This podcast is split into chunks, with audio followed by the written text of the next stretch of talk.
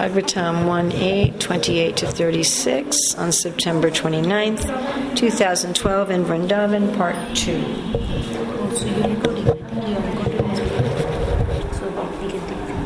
It is, but my first two days I didn't get a recording.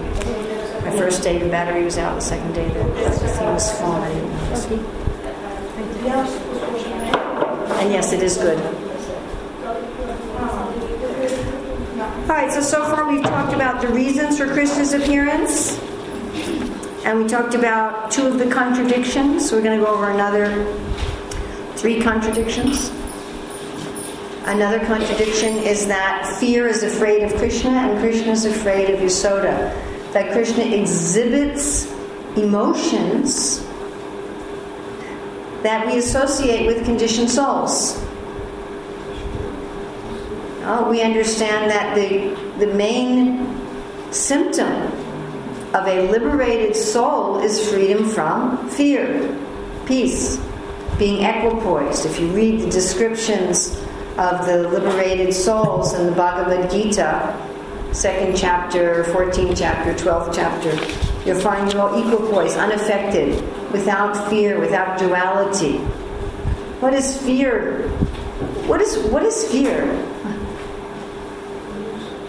Can somebody tell me what is fear? Uncertainty about the future.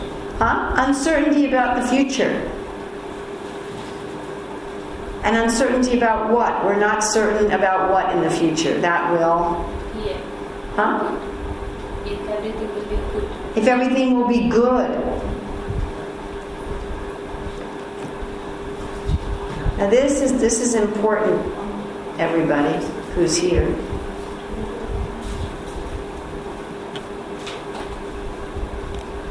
We right? Everybody here need things? We need food, water, air, light, temperature, right? We also need things like love. We need to be valued. We need to be treated with some consideration. We actually need those things. Psychologists have listed what do we need. And why are we afraid? Because we're afraid that You will not be happy in future. we'll either lose them or we won't Get get them. I'm afraid that I'll lose what I have and I won't get what I lack. That's what fear comes from, yoga kshema. That what I already have, I may lose. And what I don't yet have, I will not get.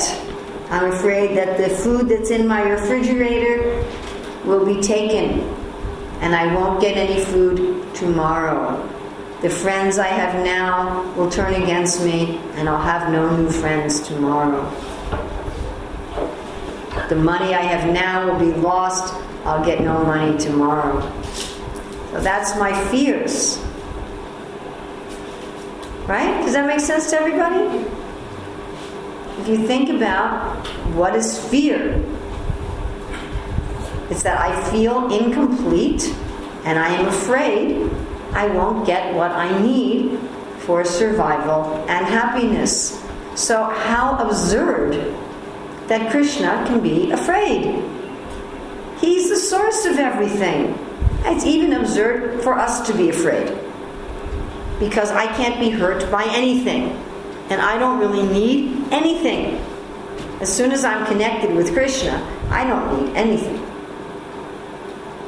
All of my fear is due to an illusion of being disconnected. Actually, I am connected. It's like if you have a machine and it's plugged in, but you don't know it's plugged in. And you think, oh, the battery's going to run out. But actually, it's plugged in. So we are connected with Krishna. We're imagining that we're not connected and we're worried that our battery's going to run out.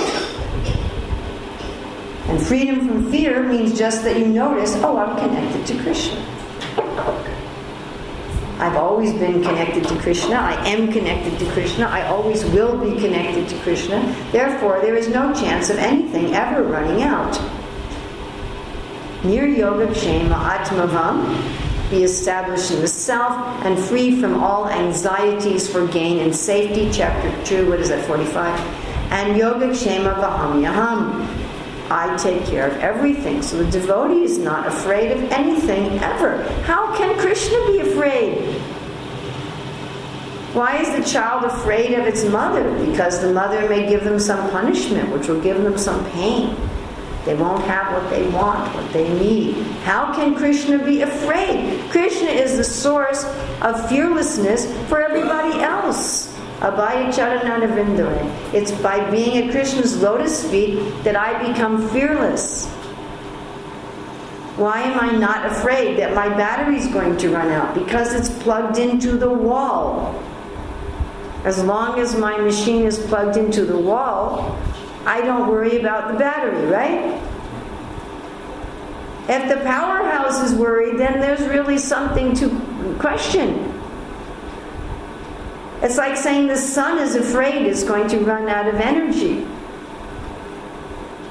How is Krishna afraid? So this is bewildering. And Krishna is actually afraid. Vishwanath Chakravarti Thakur says that if Krishna wasn't actually afraid, if he's just pretending to be afraid, there's nothing to be bewildered about at all. Krishna's actually afraid. Why? To enjoy the rasa. Hmm? To enjoy the rasa? Yes. Fear is one of the 12 rasas. Prabhupada says that there's nothing, not in this verses, but another lecture. He says there's nothing outside of the 12 rasas. Whatever we experience is within the 12 rasas. I think that's in a lecture on nectar devotion. That's all there is. Whatever we do, Prabhupada's nicely in the preface of Nectar Devotion, he says everything we're doing is to get some rasa, to get some pleasure. And pleasure can sometimes be in the form of fear. Otherwise, why do people go to scary movies? Or take, you know, those rides in the amusement park.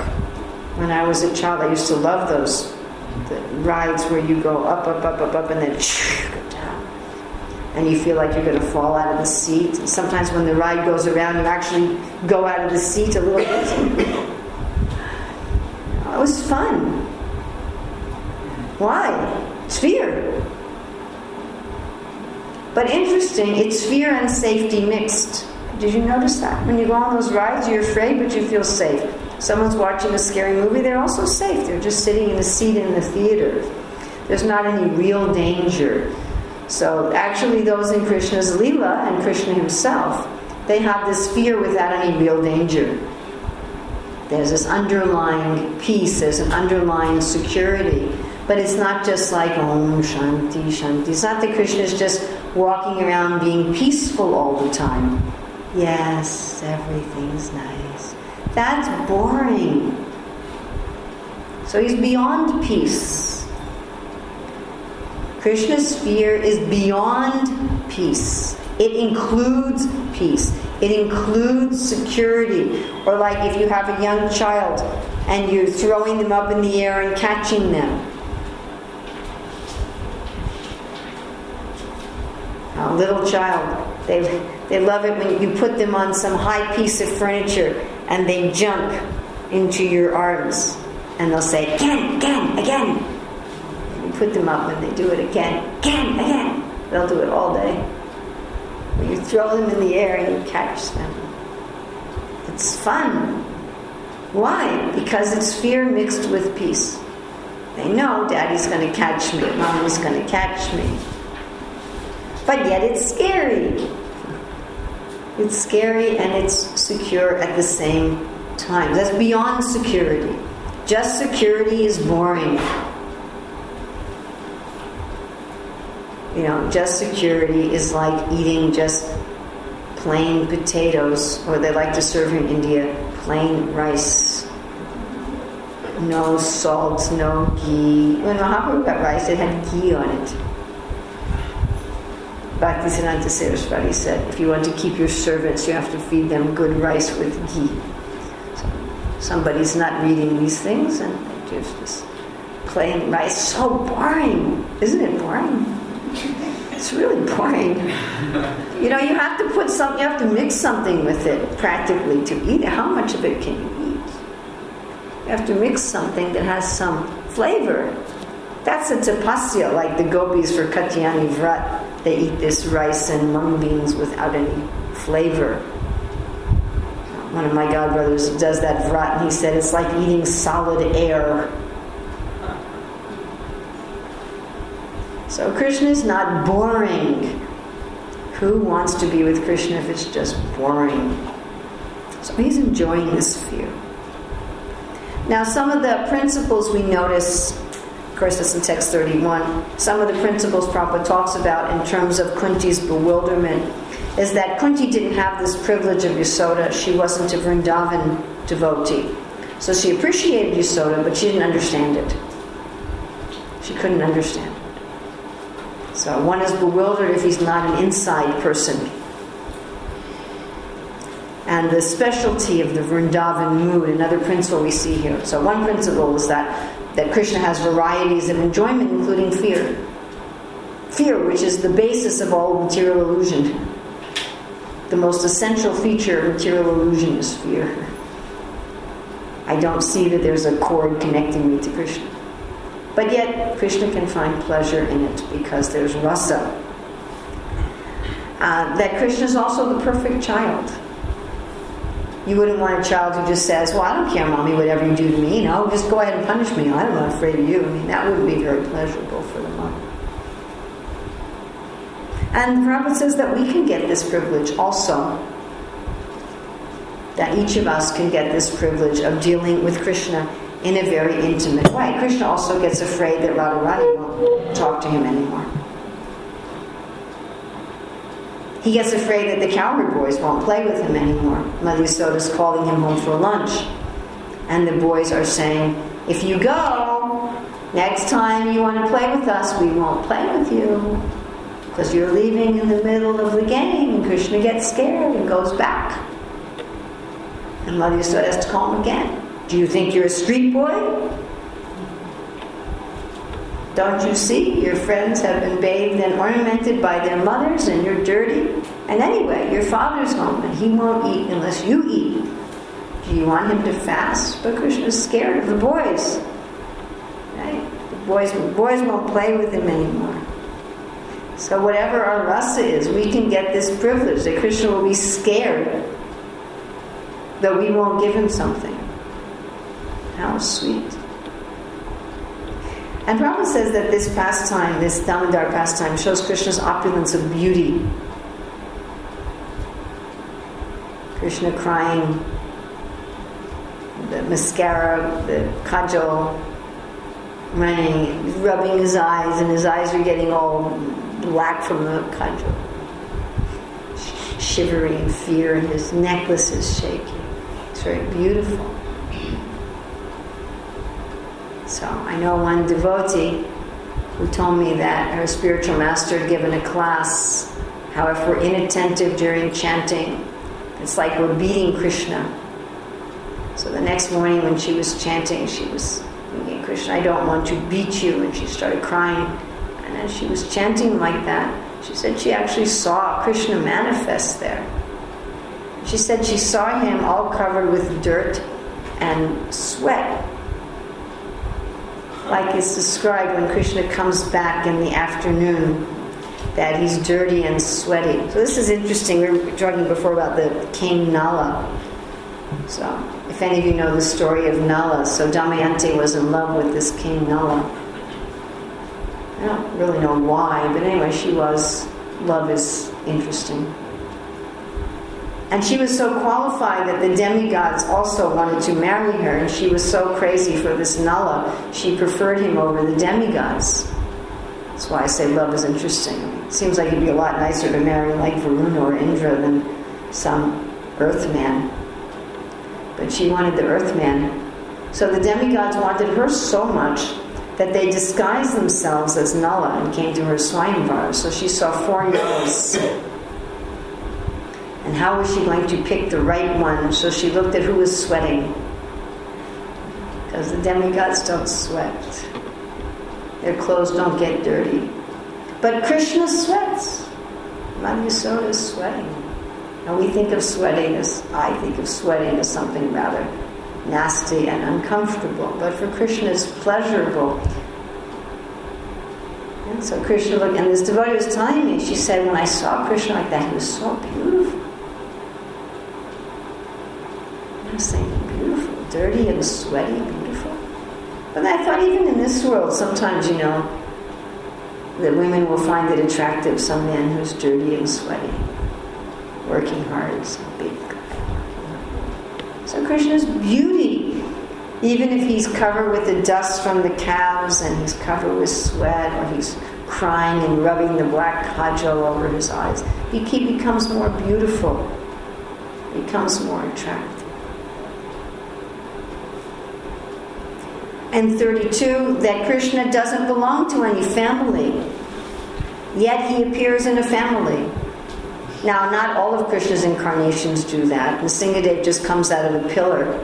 He doesn't belong to any family. Matsya just kind of, Matsya and Kurma just kind of show up in the, in the oceans. I mean, Varaha comes as the son of Brahma, which is interesting since Brahma is the son of Narayan. And of course, he comes as Brahma's son through his nose. I don't think any modern doctors have yet developed a fertility system where you can give birth through your nose. What is this? But Ram and Krishna, Vamandev, Parasuram, Balaram, they all appear in a family. But yet, how can you say Krishna belongs to a particular family? Everybody is his family. Aham bija pradapita. I'm the father of everyone, Krishna says. So Prabhupada says, Kunti says, this is like sandalwood grows on the Malaya hills, so you can call it Malaya sandalwood. Prabhupada commenting on this talks about a perfume called Cologne. He says that, you know, it can be made anywhere, but it's made in the city of Cologne in France, so it's called the Cologne. So Krishna likes to appear in, partic- in particular families, although really everyone is his family. And the last contradiction we're going to mention very briefly, which is unfortunate, is that Krishna is beyond time. This is from text 28. Now, this is a fascinating topic, and I've left it for last intentionally so I wouldn't be tempted to spend too much time on it. Uh, just absolutely fascinating. So, what is the beginning of material creation? Time. The first aspect of illusion is time, and the personality of time is? Who's the personality of time? When Krishna says, Time I am, he is speaking as who? Shiva. This time is the glance of the Lord, which is actually Lord Shiva. Lord Shiva is the manifestation of Ahankara, Ahankara vimudatma kartaham iti manyate. I am the doer. To have the illusion of the doer. Stand up if you're tired. To have the, I, I was thinking of bringing in fireworks next time. To have the illusion of the doer, there has to be time. I do this and then this happens. I do this and then this happens. It's not real. It's an illusion. Very nice article in a Back to Godhead by Mathuresh about time. I highly recommend that you read it. Nice article about time. I don't remember. Last few years. Definitely last 10 years, maybe last five years. Fairly recent. Excellent, excellent article about time. Mathuresh. So when Krishna showed the universal form, all past, present, and future were happening simultaneously. Now, many persons who are even attained like Brahman or Paramatma realization will say, I saw that everything was happening simultaneously. That past, present, and future are an illusion. The spiritual world, in truth, time is conspicuous by its absence. Yet, Krishna appears within time. You can say he came on this date, he was born on this date, he left on this date, first he did this, then he did that, then he did this thing, this happened first, this happened second, this happened next, and so on. So that's another contradiction. That Krishna is beyond time, Krishna is experiencing past, present, and future, all existing simultaneously at one time, like Krishna experiences all places as one place. but yet he appears with it. But you know, clearly told the Lord Shiva the manifestation of Ahankar. Mm. And Lord Krishna says, I am Kal, I am Kal only. Lord Shiva is a personified form of Kal. Ah, yes. Very much clear. Is that clear now? We want little more to elaborate. Yeah, I will not. You will not be able to understand this. I will not be able to understand it. He the personified form of Kal. Ah, yes. Yes. Srila Prabhupada says when Krishna says, Time I am, he's speaking as Shiva. What do we know time as? Destruction. Anyway, you, you misread that article. You can't, you can't actually measure time or identify time. Time is the element that's produced before space. Space you can measure by hearing. Time you can't measure with anything. Time has no corresponding sense organ by which to ascertain its presence. We ascertain time, we understand time in two ways by the movements of one object in relationship to another, like the movements of the earth in relationship to the sun, and we understand time by changes. That this is what I look like when I was two, and this is what I look like when I was 22, and this is what I look like when I was 32, and there's changes, therefore there's been time. There's deterioration. In the spiritual world, there's no sun, moon like that, and there's no movements of bodies around each other creating time, nor is there any deterioration. So, this concept of time is the beginning of illusion. It's the foundation of illusion, it's, it's the foundation of false ego. Prabhupada writes here that our, our, our experiences of time are relative. How I experience time, how an ant experiences time, how Brahma experiences time are not the same. But illusion starts with time. Beyond illusion, there's not time. Time is conspicuous by its absence. And yet Krishna appears in time. Okay, how do we understand all these things? Krishna's reasons for appearing, all these contradictions and mysteries. Well, from text 28, that we that Krishna is a friend who really loves us, and therefore he wants to reveal to us. From 29, that we get this mercy from Krishna by being ourselves lovers, by loving Krishna. He loves us, we love him by being Krishna's friend.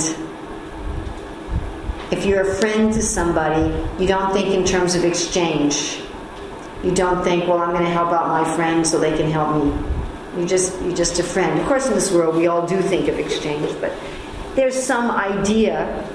Sociologists have identified three kinds of relationships. One is the power relationship. I'm the boss, you're the slave, you do what I say, or I'll hurt you the fear relationship. One is the exchange.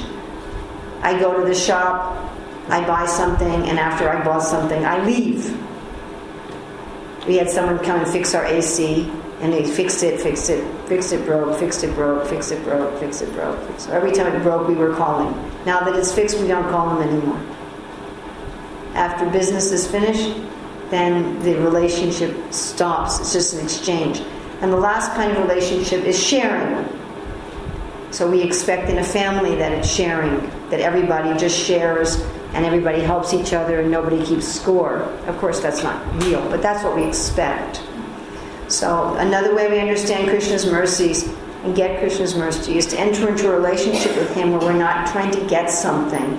We're not keeping score. It's not a business exchange. We just love Krishna because He's so lovable and for the people in general, Prabhupada says, they should at least be encouraged to be pious. Even if people can't become transcendentalists, at least encourage them to have religion. At least it's a stepping stone. But ultimately, one has to come to the platform of bhakti. In 35. Ultimately, in 35, one needs to come to the platform of bhakti. And Prabhupada makes the point very strongly in a lecture on 35 that we have to practice bhakti just like you have to practice dancing before you go on stage. So recently, my daughter and her family have moved to Mayapur, and my daughter teaches in the school there. She teaches seven, eight year old children, and she also teaches dancing Bharatanatyam dancing to all the girls in that school. So the it's a situation where the girls have to learn dancing. It's not like a dance school where you just come if you want to. It's there. It's a required course. So that means that she had girls there who didn't really want to be there. So she had to try to find a way to motivate them. So she said, "Well, let's work for a performance." She was telling me that really that's not the way you teach dance. She said you teach dance at first just on this step and that step, and then later you work for a performance. So, you know, some of them, that, that got everyone at least participating, but by the time it came to Radhastami, the performance, that I think eight or nine of them were not ready to perform. And she said, I'm sorry, you're not ready. So, three parents were very upset, and one of them was yelling at her, and How dare you not allow my daughter to perform?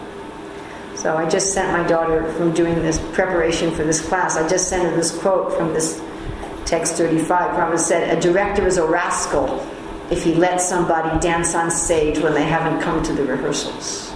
that is a rascal." I said you should put this quote in your newsletter to the parents. Prabhupada says, "If I let your daughter dance on stage when she's not ready, then I'm a rascal director."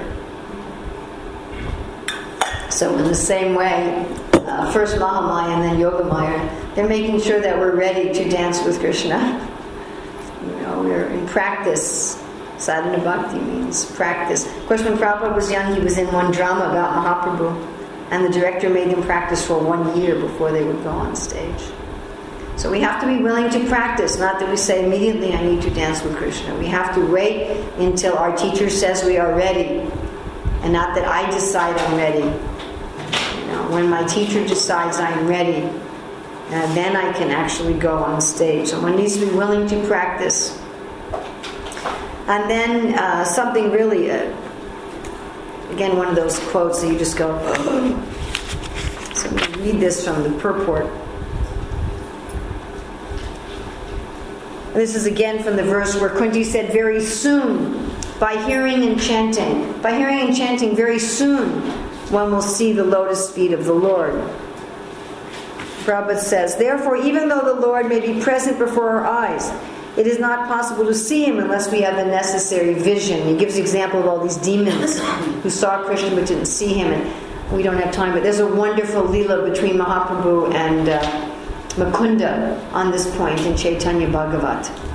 Uh, incredible lila. It has to do with the 21 hours of ecstasy and the Lord giving benedictions. So if you're interested, I would refer you to read that. Uh, unfortunately, I don't have the time. Therefore, um, the necessary qualification is developed by the process of devotional service only, beginning with hearing about the Lord from the right sources. The Bhagavad Gita is one of the popular literatures, which are generally heard, chanted, repeated, etc., by the people in general. Of course, when Srila Prabhupada wrote this, he was in India. But in spite of such hearing, etc., sometimes it is experienced that the performer of such devotional service does not see the Lord eye to eye. So if we're doing our service and we're not seeing the Lord eye to eye, Brother says the reason is that the first item, Shravana, is very important. If hearing is from the right sources, it acts very quickly. Generally, people hear from unauthorized sources. So we have to hear from the right sources. And again, as is said elsewhere in the first canto, that we have to be pure in mind and we have to be pure in action. We have to be pure in eating, sleeping, fearing, and defending. Then, if we hear from the right source with the right consciousness, then we will also be able to chant. Very nice. Where was I reading this?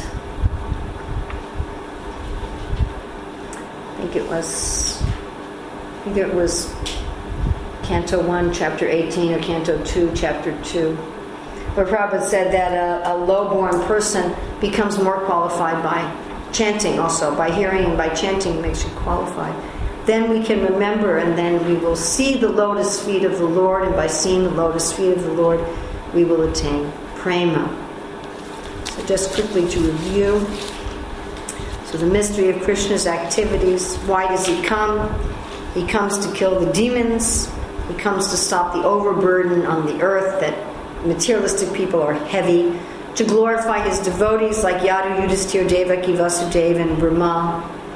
He comes for his own pleasure because he wants to, not because he has to. And to rejuvenate hearing and chanting. But yeah, when he comes, there's so many contradictions and bewilderments. He favors the devotees, but he's impartial. He's born, but he's unborn. He's above all fear. Fear is a fear. One who takes shelter of Krishna, fear runs away. And yet, Krishna is enjoying being afraid.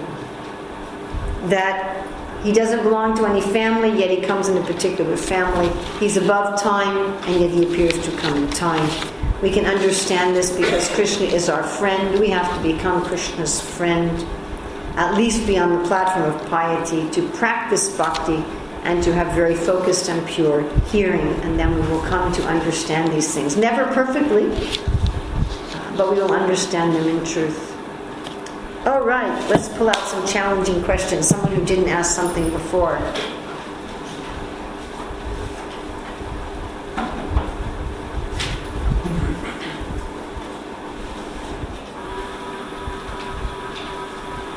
Did you write something down?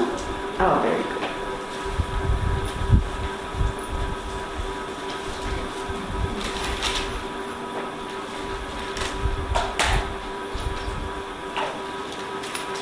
Somebody, everyone's supposed to have one to three questions. Okay. If Krishna has a plan for everything, then why is it that Kunti knew that he's the Supreme Personality of Godhead, but the residents of Vrindavan don't know? Oh, they know sometimes. Sometimes they know. Like the gopis, when they when they're looking for Krishna, they say, "You're not really the son of Mother Yasoda." You're really the inborn witness. You're really the eternal truth. They know, uh, but they forget and they're not really very interested.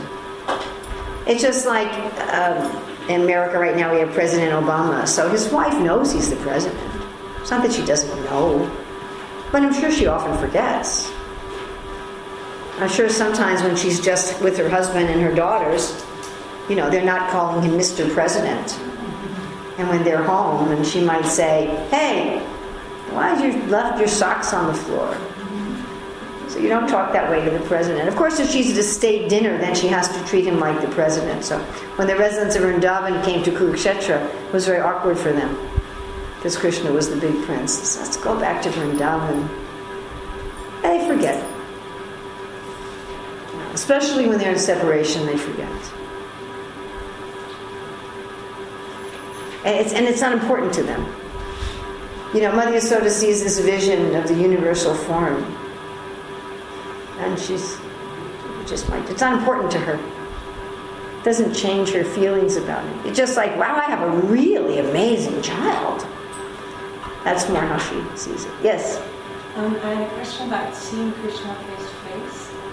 Is um, could you explain a little bit more about what happens when you see Krishna face to face? And is there many people that actually do? And is it like a meditation? Is he really there? Or just he could be here, and you see him, he could do things. Prabhupada says you know when Krishna is pleased with you because you'll see him face to face. That's your test that Krishna is pleased. And the other test is that you're following the orders of Guru. And you know, if you're following the orders of Guru, Krishna must be pleased. So this is, I will refer you here primarily to Madhurya Kadambini, of Vishwanath Chakravarti Thakur to answer that question. And uh, secondly, I would refer you to a book by Shivaram Maharaj called Sudha Bhakti Chintamani, where he's really, uh, of course, in Sudha Bhakti Chintamani, he doesn't describe prema so much. He describes bhava much more than, than prema. Uh, another place this is described very nicely is in the purport to Nectar of Instruction, text 8. which is then expanded upon by Bhaktivinoda Thakur and Dharma, I believe, chapter 25.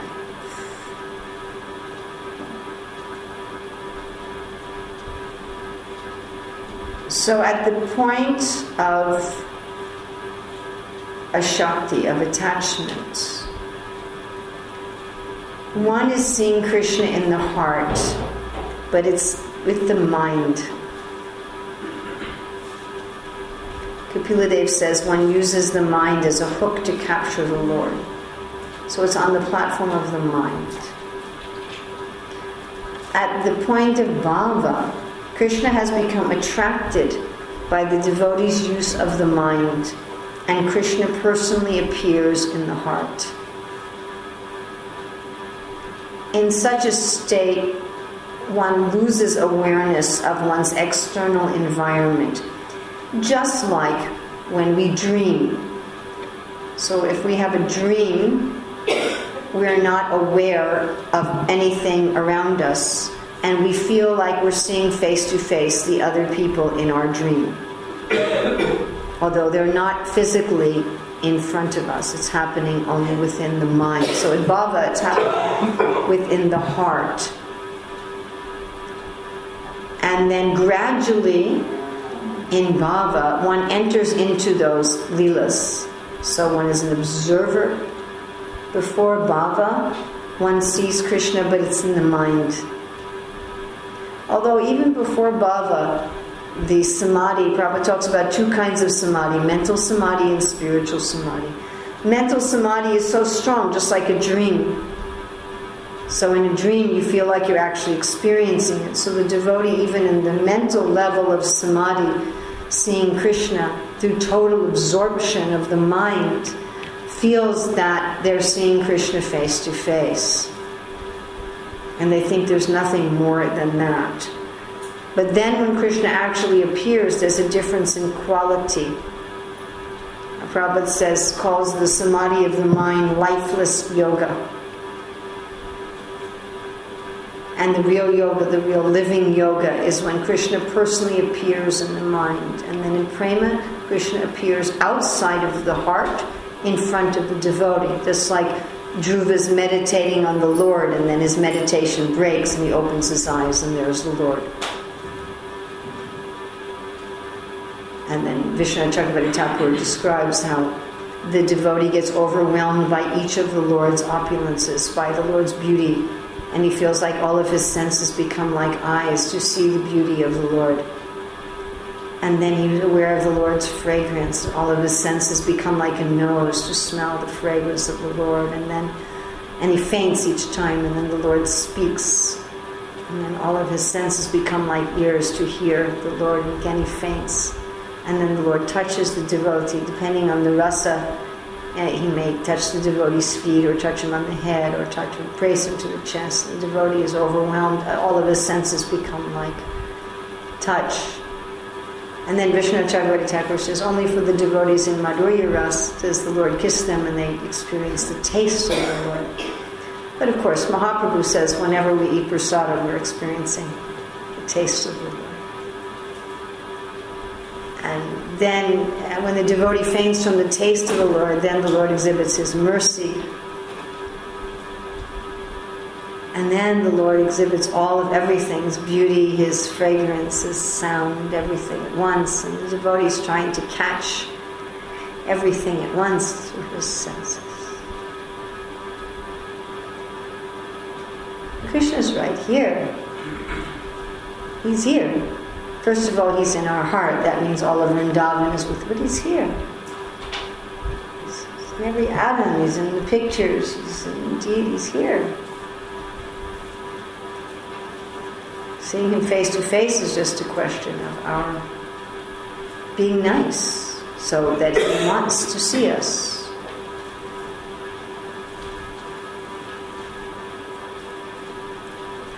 Proving to Krishna, Satyananda Maharaj said, it's not exactly that I have to have faith in Krishna, Krishna has to have faith in me. That I'm not going to try to hurt him. I'm not going to be envious of him. So it's really just proving to Krishna, I actually want to love you, I don't mean you any harm. I'm not envious. Even in the Bible, it says Moses saw God face to face like a friend speaks with another friend. And with Lord Brahma, when Krishna comes and shakes Lord Brahma's hand, it's in the third canto. Prabhupada said, anyone following the dis- disciplic succession of Lord Brahma, that means all of us.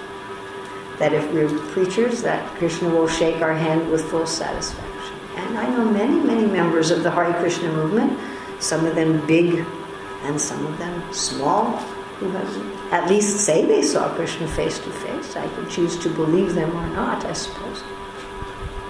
But the people I know who've told me that, they're very solid, honest people. They're not crazy people. They're not liars.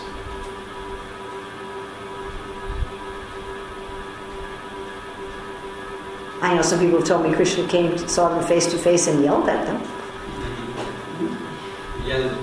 Mm-hmm. chastised them.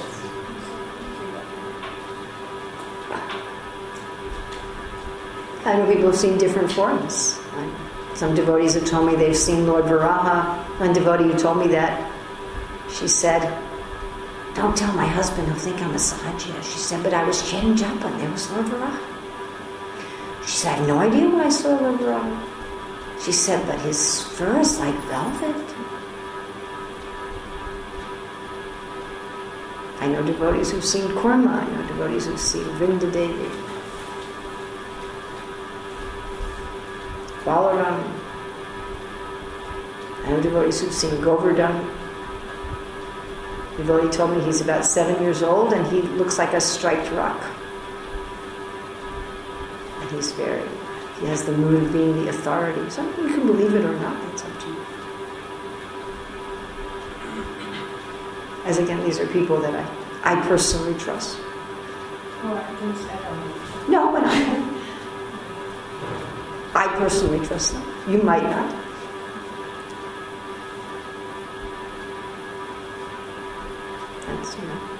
That's a matter of personal faith. Just like Srila Prabhupada. I was there. I was there when the reporter asked him, "Have you seen God?"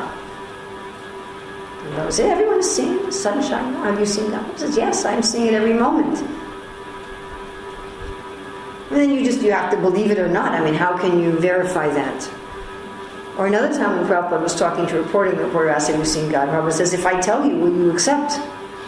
Prabhupada kept pushing for a long time. If I if I tell you, will you accept? Will you accept? Finally, yes, I'll accept it. Okay, and I'm seeing God at every moment. Also, when I was there, one reporter asked, From what age did you realize God? Prabhupada said, That I cannot say from the age. And the reporter kept pushing, pushing. Prabhupada said, Oh, maybe four or five years old.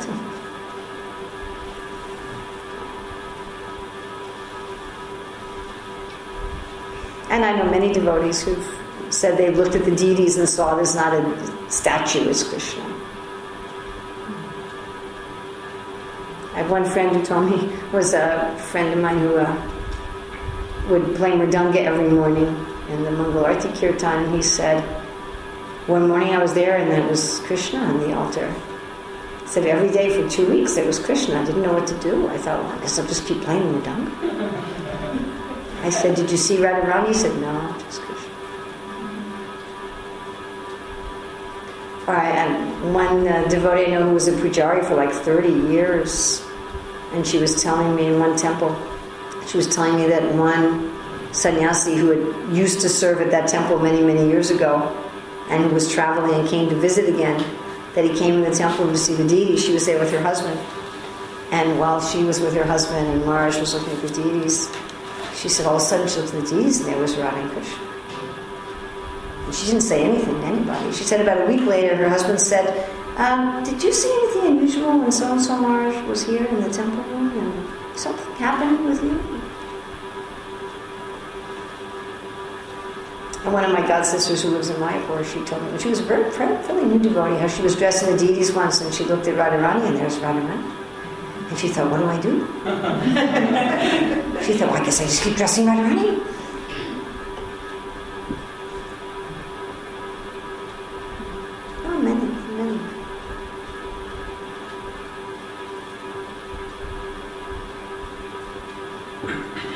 Anything else? Yes. A similar note, I have heard that uh, once the spiritual master leaves uh, the, the planet, and then for his uh, disciples, you know, who are serving him, he comes and instructs uh, them, you know, like what to do and how to do. So how uh, does that happen? How, how, how do you how does a disciple feel and realize that yeah, this is Well, in the, mind, but in the fourth canto, with the story of um, Puranjana, when Puranjana takes birth as a woman, Mother and her husband, King Malayadwaja, leaves, and then this Brahmin comes, and the Brahmin is representative of the super soul, and Malayadwaja of the guru, and Mother of the disciple. And Prabhupada says that the disciple, the disciple who follows strictly the super soul instructs. That's his instruction there. Uh, you have Bilvamangala Thakur, where his uh, guru Somagiri from another life uh, inspired Chintamani, inspired Bilvamangala's girlfriend. Prabhupada said, You say girlfriend, we say prostitute. Inspired Bilvamangala Thakur's girlfriend to say, You know, why aren't you as devoted to Krishna as you are to me? So, in many ways. I mean, there's one girl in London who's a disciple of Bhakti Swami and who has pretty strong evidence that she can remember her previous life as a brahmachari who was a disciple of Srila Prabhupada. So these different arrangements made for different people how the guru plans to, how the guru makes sure that you're taken care of and that you get proper instructions. And of course, we're very fortunate because we have so many books and videos and audio tapes and So Krishna acted as a personal friend and showed a lot of partiality to the Pandavas. So why is Kunti all of a sudden speaking about impartiality? Yeah. Because she's realizing that Krishna is not partial in the way that we're partial. we're partial in, in the sense of this I'm going to get something from this person. But basically our partiality is I'm thinking about myself. Materialistic partiality is, is I'm the center. This person helps me, therefore they're my friend. This person hurts me, therefore they're my enemy. So, from, Krishna's perspective, nobody can hurt him. Nobody can help him. It, it's a meaningless concept. Actually, even for the liberated soul, it's a meaningless concept. It just doesn't mean anything. How can you help or hurt Krishna? How can you help or hurt me, the soul? Either you just can't. It's not possible. So how can Krishna be partial like that? But out of Krishna's love, Krishna is such a, a loving, a, a, such a lover, that he wants to give all of his parts and parcels exactly what they want. You know, you want to forget me? Okay, here's forgetfulness. You want to see me as a friend? Okay, I'll be your friend. You want to see me as a this? I'll be your this. You want to see me as a this? I'll be your. Not because that Krishna is thinking I'm going to get this from this person or not get this from this person. Everything Krishna does is equally loving. So Krishna's hiding from the non-devotees is just as loving as his protecting the Pandavas. There's nothing that's more, more or less. Everything is equally loving for everyone because he's exactly giving everybody what they want. And just that some of us want things that are very foolish. And it's not like a mercantile exchange, not like, well, Krishna's reciprocating with what you give. You know, I give 20 rupees and I get this, and he gave 100 rupees and he gets that. You know. It's not, it's not like that. Is that Krishna's just giving. He's unlimitedly giving. I mean, Krishna can unlimitedly take also. I mean, Mother Yasoda loves Krishna so much. If our mothers loved us that much, we'd go crazy. Oh, you haven't eaten for an hour, you must be hungry. We'd say, Mom, you know, it's, all right already. A Mother Yasoda can love Krishna that much, and he can accept it. But Krishna's just giving, giving, giving, giving, giving, giving. There's no partiality. He's giving unlimitedly to everyone. But the form of his giving is different for each because they want something different. He's giving everyone exactly what they want. Eko bhavanam yo vidadati kama. And it's not, you know, what I'm giving you, it's just what do you want? It's like a desire tree. It's just whatever you want. It's just many of us desire foolishly, and therefore we think Krishna's partial. The Pandavas want that relationship of dependence, and so that's what they got. Everyone is getting exactly what they want. Did somebody, does anybody else have something you wanted to ask? Yes. Is that all right? Uh, yesterday you spoke very nicely and, and elaborately about how um, everything coming coming in our life actually coming on its own by uh, Krishna's arrangement, by our karma and so on. You, you ask us to um, use the section of Bhagavad but because it's related to what you from fifth canto, which we also fifth chapter, which we also studied, there is a shloka.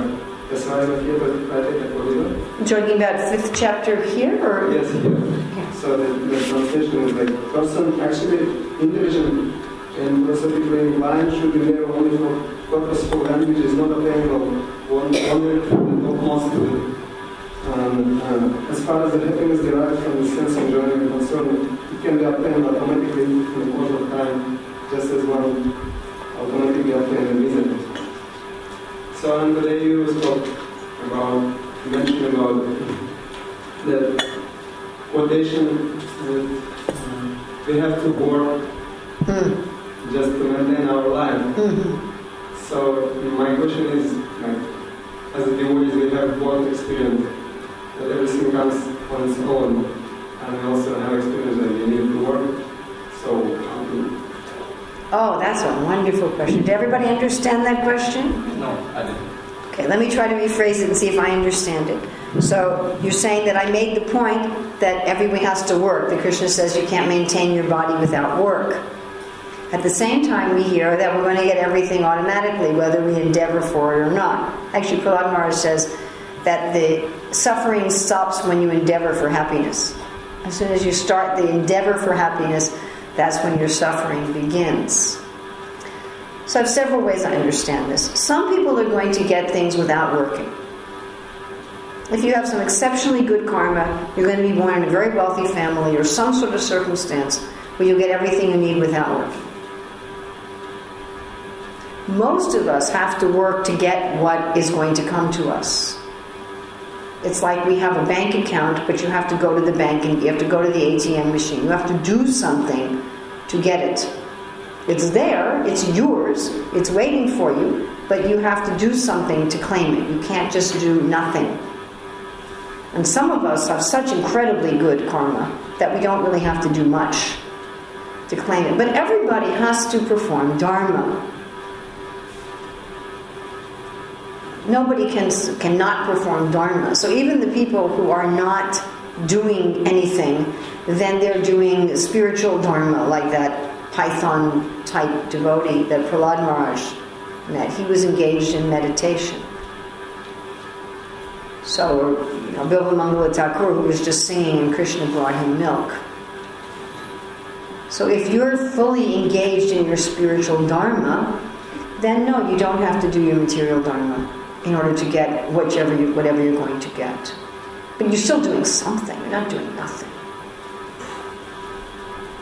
I mean, Krishna is, Krishna saying in the Bhagavad Gita that they have no reason to do their duty, nor do they, liberated souls, they have no reason to do their duty, but nor do they have any reason to not do their duty. Like Madhavendra Puri, he didn't even beg for food. You know, Mahaprabhu, when he traveled in South India, he begged for food. Madhavendra Puri didn't, he only took whatever food would come to him out of its own accord. But he was still doing something. He wasn't doing something to get food, but he was doing something. He was chanting and hearing, he was doing something. He wasn't just doing nothing. And then we have to see well, what is my Dharma? All of us have to do our Dharma. Now, if you're a, if you're a sannyasi, if you're a vanaprastha sannyasi or brahmachari, you are not supposed to make a living. You're not supposed to do something to make an income. Doing something to make an income, that's for the grahastas. As I said, there's a There's a positive side to that also. Doing something to earn an income means you can do something in one of the four varnas, which the brahmachari, vanaprastha, and sannyasi cannot do. There's a whole range of activities that are only allowed for grahastas and not for renunciates. It wouldn't be appropriate for a vanaprastha or a sannyasi or brahmachari to have a job in a bank or, you know what I'm saying? It's not appropriate. So if you want to engage the full range of your psychophysical nature, generally there's the grahastha. So you have to see what's my duty in terms of maintenance. So the brahmachari's duty in terms of maintenance is to study, and the guru maintains them. The brahmachari begs, gives everything to the guru, and the guru maintains. And if the guru forgets to say Krishna Das's prasadam time, then you don't eat. The grahasta's duty is to create wealth, especially the Vaishyas. But the grahasta's duty is to earn a livelihood. That's one of the. If you don't want to earn a livelihood, don't get married. If you, if you don't know earning money is beneath me, then don't marry. Then how are you going to earn your livelihood? You earn your livelihood as Brahmin, Kshatriya, Vaishya, Shudra. But it's earning a livelihood. That's, that's your dharma. That's what you're supposed to be doing in Krishna's service. If you're a Vanaprastha, you're supposed to be performing austerities. If you're a sannyasi, you're supposed to be purifying existence. Also read this nice purport recently, I think it was in Tutu. Bhagavatam, where Prabhupada said that the main duty of those in the renounced order is to produce transcendental literatures and, and, and have learned discourses. And then you're depending, then you're depending on Krishna. I mean, everyone's depending on Krishna. Household is also depending on Krishna. But then you're depending on Krishna very directly, although the vanaprasthas and the sannyasis can beg. But it's not like a, a salary. You know, it's not like you know you're going to get 500 rupees a week or something like that. You go begging, people give you, they don't give you. And then the society is supposed to, for the brahmacharis, the vanaprasthas, and the sannyasis, they're supposed to give. Sacrifice without remuneration to the priests in the mode of ignorance. Now, we have a problem with this in ISKCON, that we, we think that everyone's supposed to work for free, and therefore, if you're a renunciate, we're not supposed to give you anything. It's kind of odd. So it's the society in general then maintains the renounced order so they don't have to do anything to earn a livelihood. But they are doing something to earn a livelihood. They're not, not doing it's more indirect. Does that make sense? So basically, I do my duty as prescribed in the Shastra, as prescribed by Guru, and then whatever I get, I get. I don't see I don't see that I am the doer. Even if I'm a grahasta and I have a business or I have a job, if I'm thinking, I am the source of my income, that's nonsense. The way the devotee thinks is, I am doing my duty for Krishna. My duty for Krishna may be to go work at a bank. My duty for Krishna may be to write transcendental literatures. My duty for Krishna may be to clean the temple. My duty for Krishna may be to take care of my child. Then Krishna is maintaining. How does he maintain? That's maintain me through different means. And for the non-devotee, they're doing their dharma and they're getting maintained also by Krishna, but through their karma. But you can't say, by doing this work, I've gotten this, because it's not true. Some people work 15 hours a day and they're poor. And some people work three hours a day and they're rich. But everyone has to do some dharma. You can't do nothing. Krishna says it's not possible to do nothing. Even the meditators are doing something. One who sees action and inaction and inaction and action. They're still doing something. So we have to do our dharma and then we're maintained. If we're transcendentalists, we're maintained by Krishna. If we're, mater- if we're materialists, we're getting the results of our karma. And what you do is your dharma that may change over your life. But sometimes there's some renunciates who may take a vow of austerity, like Madhavendra Puri. I'm not going to endeavor for food, only what food comes to me. Or some people may take a vow, I'm not going to ever ask for money. I know one renunciate who's taken a vow like that. I will never ask for money. I know a renunciate who's taken a vow I'll never ask for food. So one may do that's not required. It's not one of our regulated principles. But in general, whatever I'm getting, Krishna is, is giving to me. Is that does that help? May not answer completely. And speaking of food, hopefully prasadam is served. Today, of course, is the disappearance day of Haridas Thakur. Haridas Thakur. So now you get a one day break from me.